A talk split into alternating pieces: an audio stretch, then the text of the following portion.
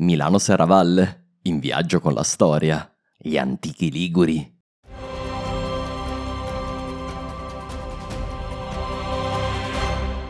Sei in Piemonte, certo, eppure un tempo questo territorio faceva parte dell'antica Liguria. Per noi oggi la Liguria è una stretta fascia costiera, divisa tra Riviera di Ponente e Riviera di Levante, eppure non è sempre stato così. L'antico popolo pre-romano dei Liguri occupava un'area molto più vasta, tanto vasta che non ne sappiamo esattamente i confini. Non conosciamo neanche l'origine dei Liguri. Il loro misterioso alfabeto, sparso in alcune steli in buona parte del nord-ovest italiano, non è mai stato decifrato i Liguri potrebbero essere gli eredi di un antico popolo pre-indoeuropeo, erede dei primi agricoltori europei, stabilitisi nel continente dal V millennio a.C. Altri pensano che siano arrivati con, per l'appunto, gli indoeuropei, un gruppo di popoli dai quali discende la quasi totalità delle moderne lingue europee e che arrivarono in Europa circa 4.000 anni fa. Comunque sia, sappiamo che la civiltà ligure fiorì soprattutto dopo il 1200 a.C. e questo fino alla conquista romana, nel II secolo a.C.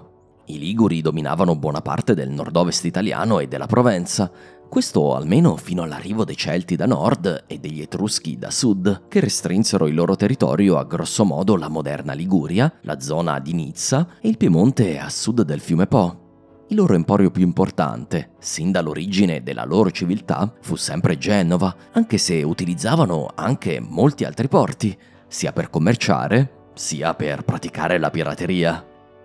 Le tribù liguri iniziarono a subire la pressione romana già dopo la battaglia di Clastidium nel 222 a.C., ma l'arrivo di Annibale attraverso le Alpi sembra un'occasione ideale per liberarsi della minaccia romana. Alcune tribù si allearono con Roma, tra le quali la città di Genova, ma la maggior parte seguirono i cartaginesi e aiutarono Annibale a sconfiggere i romani nelle battaglie del Ticino e del fiume Trebbia.